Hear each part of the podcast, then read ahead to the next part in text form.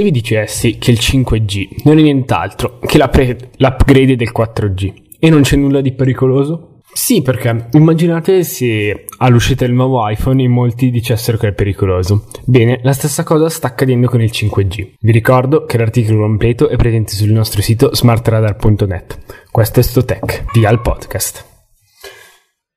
Se parliamo di 5G, dobbiamo innanzitutto fare una distinzione. 5G normale e 5G millimeter wave. Cos'è il 5G millimeter wave? Che è quello che effettivamente potrebbe risultare, potrebbe fare più paura. 5G millimeter wave è una particolare tecnologia studiata per garantire velocità e prestazioni anche in un posto con una densità di persone elevate. Infatti verrà installato in stadi, aeroporti e aree simili mentre il 5G normale, che sarà quello presente sulla maggior parte del territorio, è assolutamente un upgrade necessario del 4G. Partiamo immediatamente da dire che le frequenze utilizzate dal 4G sono comprese tra gli 800 MHz e i 2,6 GHz. Con l'upgrade al 5G si, si, scenderà sotto i 700 MHz, frequenza utilizzata in precedenza dalle televisioni e sostituita dal 5G, che cost- cosa che costringerà eh, in molti a cambiare decoder. Mentre si sale a 3,7 GHz, frequenza minore di quella utilizzata dal WiFi. A cosa servono questi spostamenti in alto e in basso? L'abbassamento a 700 MHz per permette una maggiore permeabilità negli edifici. Infatti, le onde con una frequenza minore hanno una permeabilità maggiore nei, nei, corpi. Questo permetterà di penetrare in maniera migliore nelle case, di superare in modo più agile alcuni ostacoli. Quando invece si parla di onde eh, con frequenza più alta, si aumenta la velocità dei dati semplicemente in quanto la lunghezza d'onda è più corta. Il 5G mm wave verrà utilizzato in piccole aree, come abbiamo detto prima, stadi, concerti, aeroporti, ovvero posti con densità di popolazione molto elevata la frequenza sarà molto alta, 26 GHz, che possono spaventare. Ma la cosa che dobbiamo tenere sempre eh, sotto controllo è la potenza. La potenza erogata da un'antenna e da un ricevente è la quantità di energia che forniamo in un secondo di tempo, ovvero noi forniamo una determinata energia per un determinato tempo. Se questa energia è bassa, forniremo meno calore al, dis- al, al soggetto che riceve quest'onda su di sé. Questo sostanzialmente permette la cottura di alcune cose in microonde, ma se parliamo di un forno a microonde eh, raggiungiamo 1500 anche 2000 watt, mentre un'antenna di, un, di uno smartphone arriva a circa, esagerando, un watt.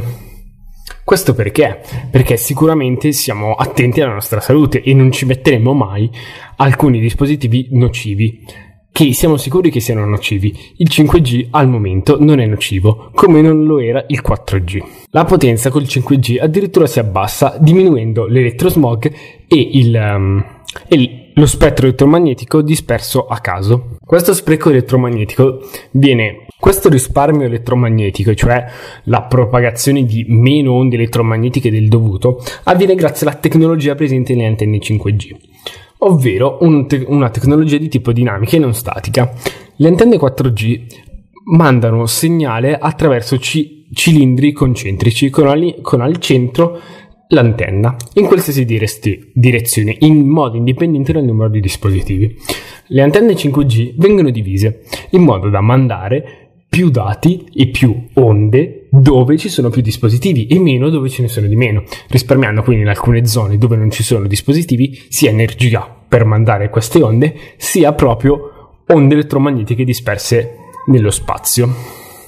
Questo quindi aiuterà sicuramente a diminuire l'elettrosmog. Ma cos'è l'elettrosmog?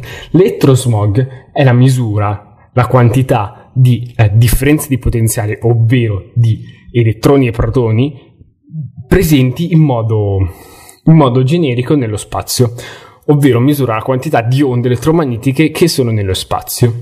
L'elettrosmog, secondo l'OMS, inizia a essere pericoloso intorno ai 200 volt su metro. Ovviamente eh, l'Unione Europea ha deciso di tutelarsi, abbassando questo limite a 60 volt su metro, che sono circa un terzo. L'Italia, a sua volta, ha abbassato questo limite a soli 6 volt su metro, che sono circa un trentesimo del limite stabilito dall'Organizzazione Mondiale della Sanità. Quindi io personalmente da cittadino italiano starei tranquillo. Ma andiamo a analizzare un po' di altre onde elettromagnetiche. La luce un, è un'onda elettromagnetica, ha una frequenza più alta delle onde elettromagnetiche che utilizziamo per comunicare.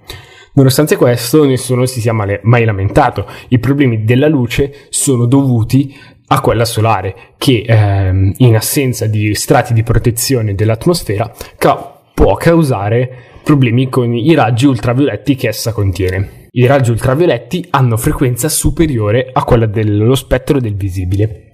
Le onde con frequenza superiore allo spettro visibile sono dette radiazioni ionizzanti. Al loro interno, ad esempio, ci sono i raggi X, che possono provocare mutamento nelle cellule.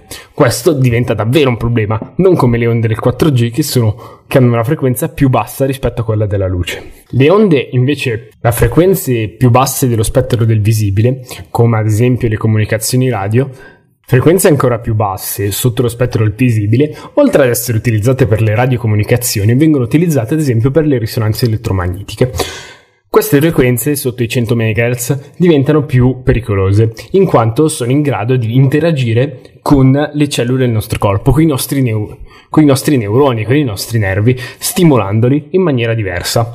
Proprio per questo vengono utilizzate per trovare ad esempio i tumori ma gli stessi cavi della corrente che abbiamo in casa producono questo tipo di, di, onde, di campi. Infatti un campo elettromagnetico si produce grazie a una corrente alternata. Quella che abbiamo in casa è circa 60, 60 Hz, quindi più o meno la, sua, la frequenza dei campi magnetici che abbiamo in casa si aggira intorno ai 60 Hz, ma può aumentare eh, con la presenza di altri vari dispositivi.